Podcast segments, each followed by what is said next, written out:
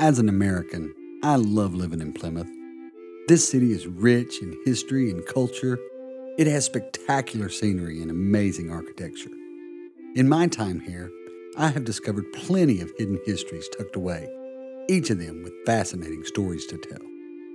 I'm Bobby Inman. Come with me as we explore beyond the Mayflower Steps.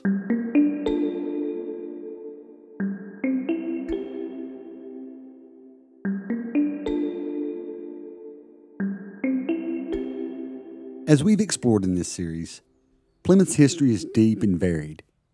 Its place has long been cemented into the annals of important cities. But it's not all war and explorers and pilgrims. This city has certainly had its fair share of celebrity encounters as well, with many American stars of stage and screen visiting the city over the years. I wonder what they must have thought as they walked beyond the Mayflower Steps. I imagine that most Americans that come to Plymouth, no matter how famous, must come and see the steps, even if it's just to drive by and get a glimpse. Coming to the monument myself, I try to imagine those that have stood before me looking out over the sound. And when I learn of a past visit of a noted American, I always wonder if they were able to steal a moment and visit. Could they have even managed to walk up the Hoe in this day of social media and instant attention and updates, it's hard to imagine that someone like the Beatles could have strolled around and sat in the sun. But that's exactly what happened as they were filming the Magical Mystery Tour here in Devon, resulting in a famous photograph taken by David Redfern. Today, sculptures mark the spot where they were sitting, allowing anyone to recreate that iconic scene. The Beatles are just the tip of the iceberg as far as the musical history of Plymouth is concerned, that's for sure. Not far from the Barbican is the now closed Reel Cinema, once known as the ABC Theater, which before showing movies hosted such acts as the Fab Four themselves in 1963, Chuck Berry in 1964, The Who in 1965, and Leonard Cohen and Roy Orbison both in 1967. What if those walls could talk?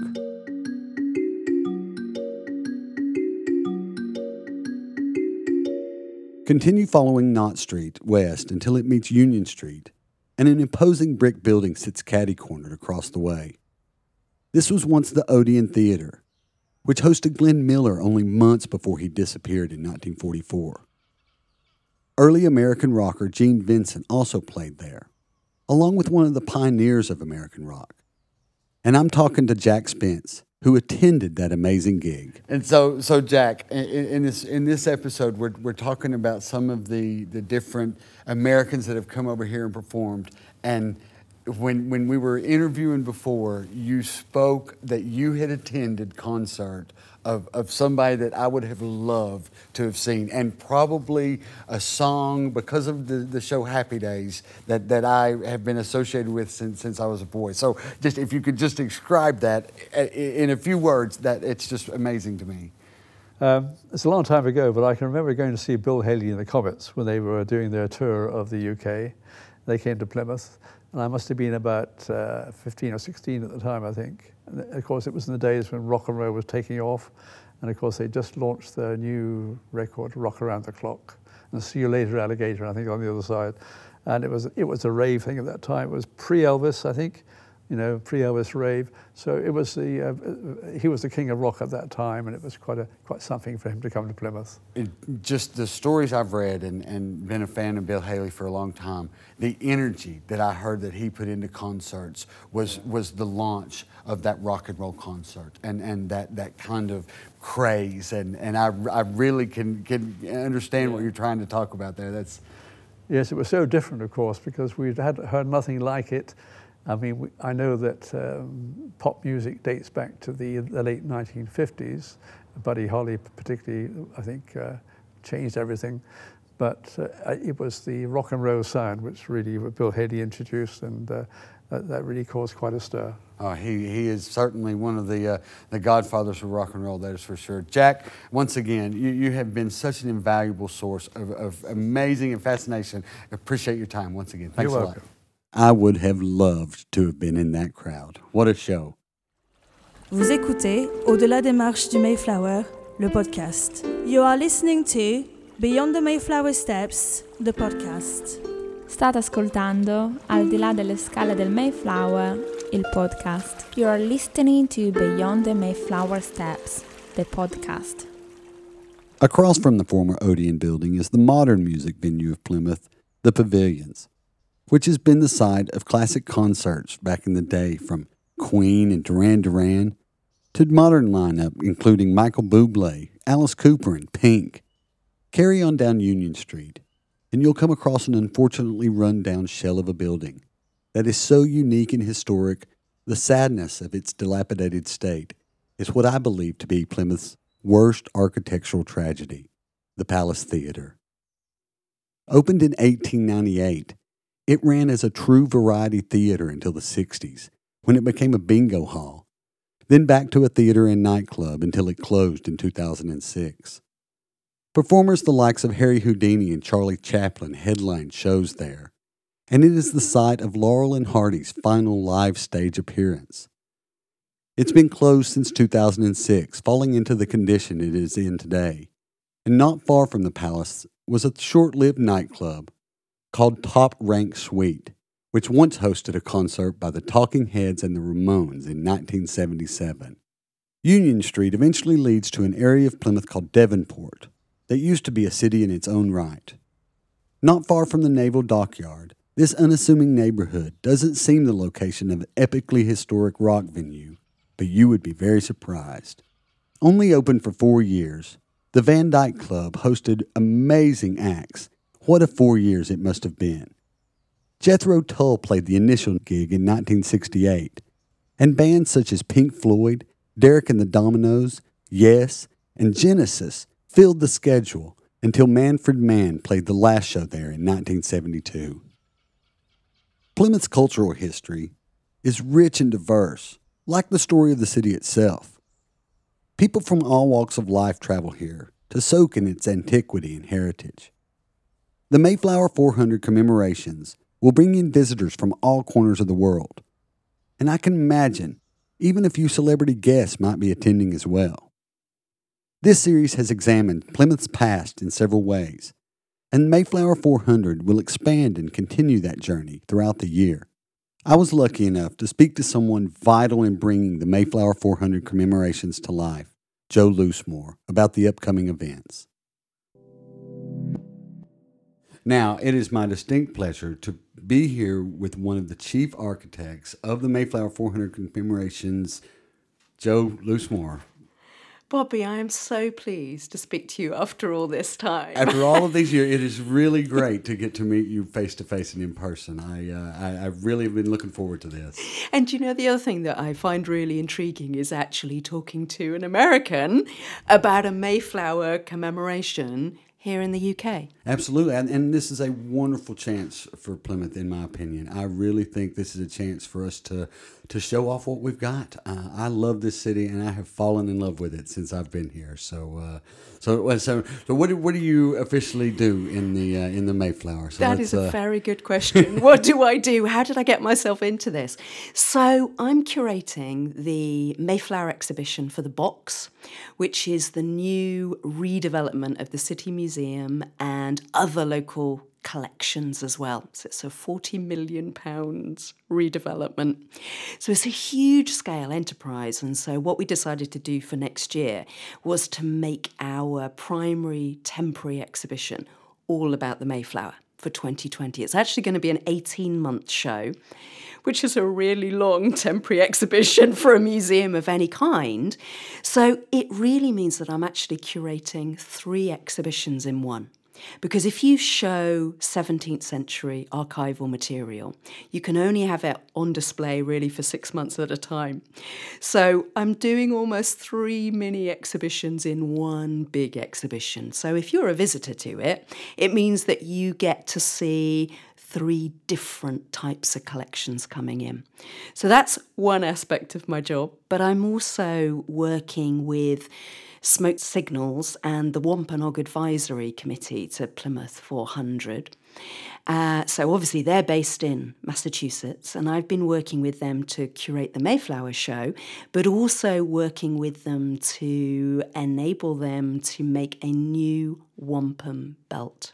So we managed to secure some British funding for them to make a new piece, and we will tour that new wampum belt nationally next year as well. I can't wait. I'm really looking forward to seeing the wampum belt. I, I was reading about it, and it's going to tell the story of the Mayflower uh, sailing. Yeah, it's been, you know, it's been so interesting working with them because it's like two and a half years ago when I started this project, I knew nothing about the Mayflower. And I certainly knew nothing about the Wampanoag people and their history and just to what a degree this is a, a, shared story. Whereas now, you know, I've had the complete privilege of working with them at the British Museum, seeing historic wampum collections there, and trying to understand what that collection means to Wampanoag people now and what it means to them to see their collections in British museums but also how those collections here can inspire them today to create new wampum belts. And so the design that they've come up with, and I've only just recently seen the design, has all kinds of motifs and imagery which present, I suppose, this commemoration from their perspective, which of course is different from an English perspective, and it's of course it's different from an American uh, yeah, from an Anglo-American perspective. So I think that's the fascinating nature of doing anything with Mayflower in 2020. It's it's about seeing this as a shared story. Well, it is an excellent example of international cooperation and how several countries have contributed to the story and to the narrative. And that's something that's always kind of fascinated me. And I mean, some of the paths of discovery that it's led me down in, in some of the things that I've researched and, and found for, for this podcast has been just awe inspiring and, and really touching to me in, in a lot of different ways. So, is, is there any kind of anything you, uh, any good good secret stories that you've uncovered secret while curating all, any, any Oh, little known do, mysteries? do you know, Bobby? What what has really struck me is that how this isn't the story that we think it is. I think for 400 years, we have understood this story in a certain way and from a certain perspective. And what I've realised over the past two and a half years of researching it, it is just how many surprises there are within it. So, in a way, my first one was, I suppose, to do with the timeline, in the sense that if you only start this story in 1620, then actually you ignore all those earlier English colonies with all the conflicts, all the cultural collision, but all the endeavour within them. So I've spent quite a lot of time looking back at Jamestown mm-hmm. in Virginia, of course. I've been looking at Popham in Maine, and of course, going back to the truly remarkable story of Roanoke, of course, yes. which I mean, even now, I just I I just find completely captivating because here we are, what 430 something years later. So that first voyage goes out in 1584, and you have a colony that exists for six years. The first English child to be born in America is born within it. And yet, we don't know what happened to those men, women, and children who were living in America way before the Mayflower even thought about sailing. And I think that was a massive surprise to me. Just as it's surprising when our Wampanoag colleagues said to us, you please don't start this story in 1620 because if you do that, then you deny all those captivity stories, the kidnapping stories, the, stories of those European diseases that, of course, arrived in Native America and decimated those populations. And they also said to me, and of course, you know, you forget if you start the story in 1620 that our civilization goes back 12,000 years. And you just go, well, that's a completely different perspective on this story. It really is, and especially different. you know with with Native Americans, so much of their history is oral. Yeah. And so much of it was passed down generation to generation, and you know one of the the big travesties of American history, the Trail of Tears, wiped out so much of that oral history, and so these chances to recapture some of that history and re-experience it, I, I think, are just invaluable. And you know the the Wampanoag story goes, you know, with the connection to to John Smith of the Yeah. Pocahontas story. You know, if it hadn't been for Squanto's con, uh, interaction with, with the early settlers there, he, he didn't learn English, and without him learning English, he's he's not able to help the Pilgrim Fathers. And so there's so many, you know, and John Smith named that part of, of Cape Cod as, as Plymouth Base. So you know, there's a there's a lot of interweaving threads that that stretch. You're right. You cannot start the story in 1620, and, and you, that whole area of Virginia, growing up in Tennessee, one state over, Roanoke is a fascinating mystery to me, and always has been. I've I've visited that area several times over the years, and and I you you just feel something there. There's a mystery there that uh, is is wonderful and all inspiring. So yeah, it's, uh, and it's and I think it's fascinating that you say that. It's just thinking about where you start this story, but also about you wh- where it goes, because I think there's a tendency for um, for, for us as English storytellers, if you like, or English historians, to also finish the story in 1620. I don't know why we've done that. I think it's because ultimately this group of people left and we forgot them. So it's actually really unusual for us to explore the settlement story and those interactions with Native America. Difficult, of course, though they were. And so, what I'm trying to do with the exhibition is to look at okay, what, what happens to that colony and in that colony, and what happens to that population in and around Cape Cod, Native American and and English coming in as well. How does that change, particularly in the 10 years between 1620 and, and 1630, and obviously the settlement of Boston? But what I've also had to do is take the story right on because I became completely fixated, you might say obsessed, with looking at how the story's been claimed and reclaimed and lost and found and changed and developed. And so a large part of the exhibition is actually looking at the cultural story as well and how particularly the Victorians have imagined it in paintings, in prose, in poetry. And then, of course, when you get into the 20th century, how filmmakers or TV series producers have taken that series on and what aspects of it they've taken and grabbed and focused on and ignored, perhaps. Absolutely, and you know, you, you talk about extending the, the history on. It's 150 years until America becomes a country. Yeah. that that's you know that's not a short time span. That there's there's a lot that goes on with the settlement and with colonization that that leads up to the American Revolution. But 150 years, you know, this these people were were expecting to be part of England forever.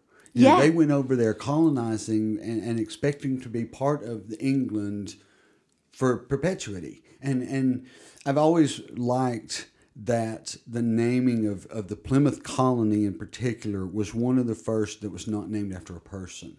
Uh, that that says a lot to me about the the connection that the Pilgrim Fathers had with the the city of Plymouth and the people of Plymouth. You know, the length of time that they were here getting their repairs, they must have forged relationships. They must have really I- integrated into the community in a, in a different way. Well, that's so interesting you say that because I think that's another enduring mystery. Because we don't have any source material about what they did here or even who got off those ships. So it's perfectly possible for not many of them to have been walking the streets of Plymouth at all. Equally, it's perfectly possible for everyone to have got off the Speedwell and everyone to have got off the Mayflower. But as you know, the Winslow text refers to we being courteously entertained. So we can be Edward and one other, or Edward and many others. Um, but we've just found something really, really tantalising, which I don't think has been found before. So I feel I can tell you if you promise not to tell anyone, Spo- Bobby. We won't tell anybody, I Um, promise. So uh, uh, thanks to um, some research into one of the wills of one of the settlers, we now have the name of one Plymouth person they interacted with. We've never had the name of anyone here. So w- we don't know where they stayed. You know, it's, I, th- I think wishfully we've said, oh, they stayed in the Elizabethan House and Island House and the Gin Distillery and all these places that exist to us today. So therefore we say, oh, they must have stayed there. But we have no evidence of that whatsoever. So up until, you know, a little while ago, we didn't have evidence of anyone they interacted with. But this will suggests that a guy in Plymouth, well, obviously now his family, 400 years on, are still owed some money for a book that was oh, borrowed. oh, that's wonderful. this is the oldest library book ever that needs to be returned. it's a very long loan. Well, and also with their mindset, you have to also wonder: Did they interact clandestinely? Did did they do it in a way as to not highlight who they were? And where they were going. And there must have, you know, this, it was a very busy port. Plymouth was an extremely bustling port at that time. And I think they could have easily have slipped in and out of town without letting people know they were the pilgrims and without letting people know they were the quakers and the shakers and and you know held their services on the boats and and and kept that part very separate and so the people of plymouth didn't treat them any different than than anybody else and Yeah, you're they they they hid in plain sight in many ways or or i would like to to kind of maybe imagine some of that Yeah, that's and I think because in a way we have quite a quite a lack of facts. It enables some creative possibilities, doesn't it? Because I mean we we've got to the stage where we we almost think there was no good reason for the Mayflower to actually come into Sutton Harbour at all. So that means that actually its safe anchor was in the Catwater, which throws doubt upon this wonderful phrase that we have of the Mayflower Steps. Which currently date from 1790. But if we overlook that, we know that there was a new set of steps built in uh, 1584. Um, so there are just pieces of this jigsaw that, that we're still putting together. And, and I think that whole clandestine um, experience is quite intriguing too, because there's definitely some research that suggests that perhaps Plymouth at this time had had some. I wouldn't say I wouldn't say separatist tendencies or leanings, but there were certainly some suggestions that given to some of the sort of the preachers that had come into the town at this time that they were perhaps uh, a little more Puritan than they were established church.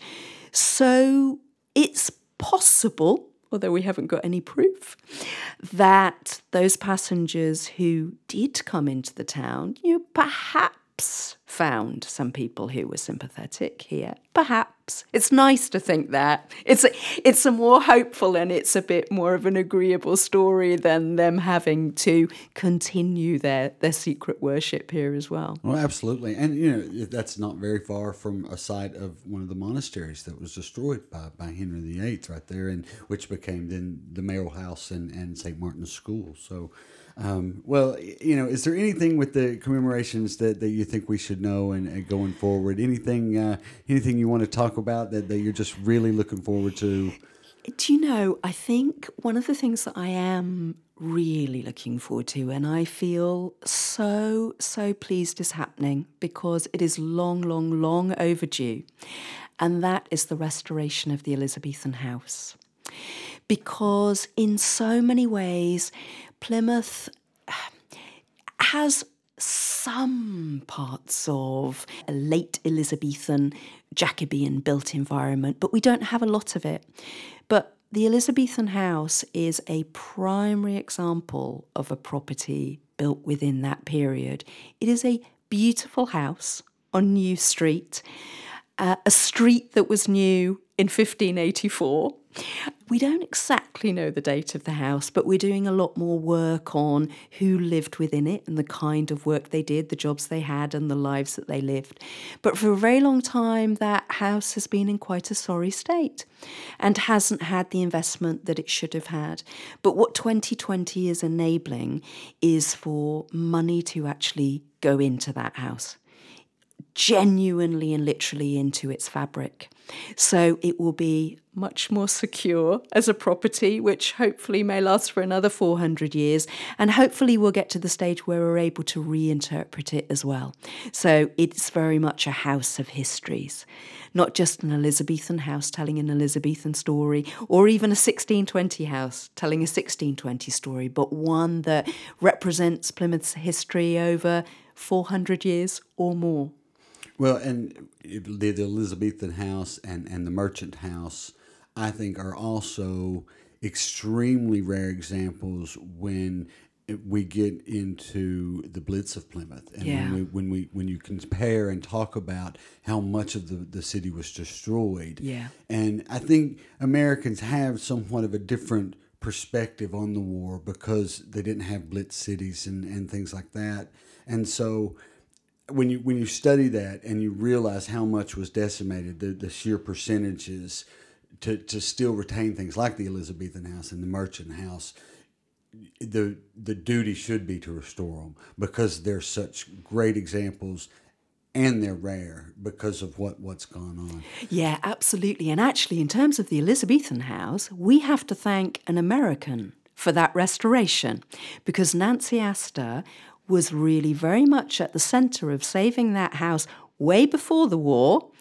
But in the 1920s, when that house was in danger of being lost due to the slum clearance in the Barbican area. So it's a completely different perspective. And she actually brought American ideals of conservation and preservation to this country and enabled it to be saved for us as Plymothians here, but also for Americans visiting. Well, and I think uh, don't realize exactly how, how much they need to thank Nancy Astor for. She was a fantastic. When you start delving into the impact that she had, she was a dynamic woman. It must have been palpable to be in her presence uh, back then. So, Jo, thank you so much. It's been great talking to you. Such a pleasure. Thank you. Thanks to Jo for that interview. And at the time of recording this, I, for one, am very excited for Mayflower 400 to get started. Plymouth cannot wait to show the world what lies beyond the Mayflower Steps. Be sure to check out www.mayflower400uk.org for details of the many events, projects, and exhibits that will be happening throughout the commemorations all through the city. You've been listening to Beyond the Mayflower Steps. Production and sound design by Jake Bradshaw. Logo designed by Jack Neal. Graphic design and digital communication by Noemi Bracci. And hosted by me, Bobby Inman, for JB International Productions.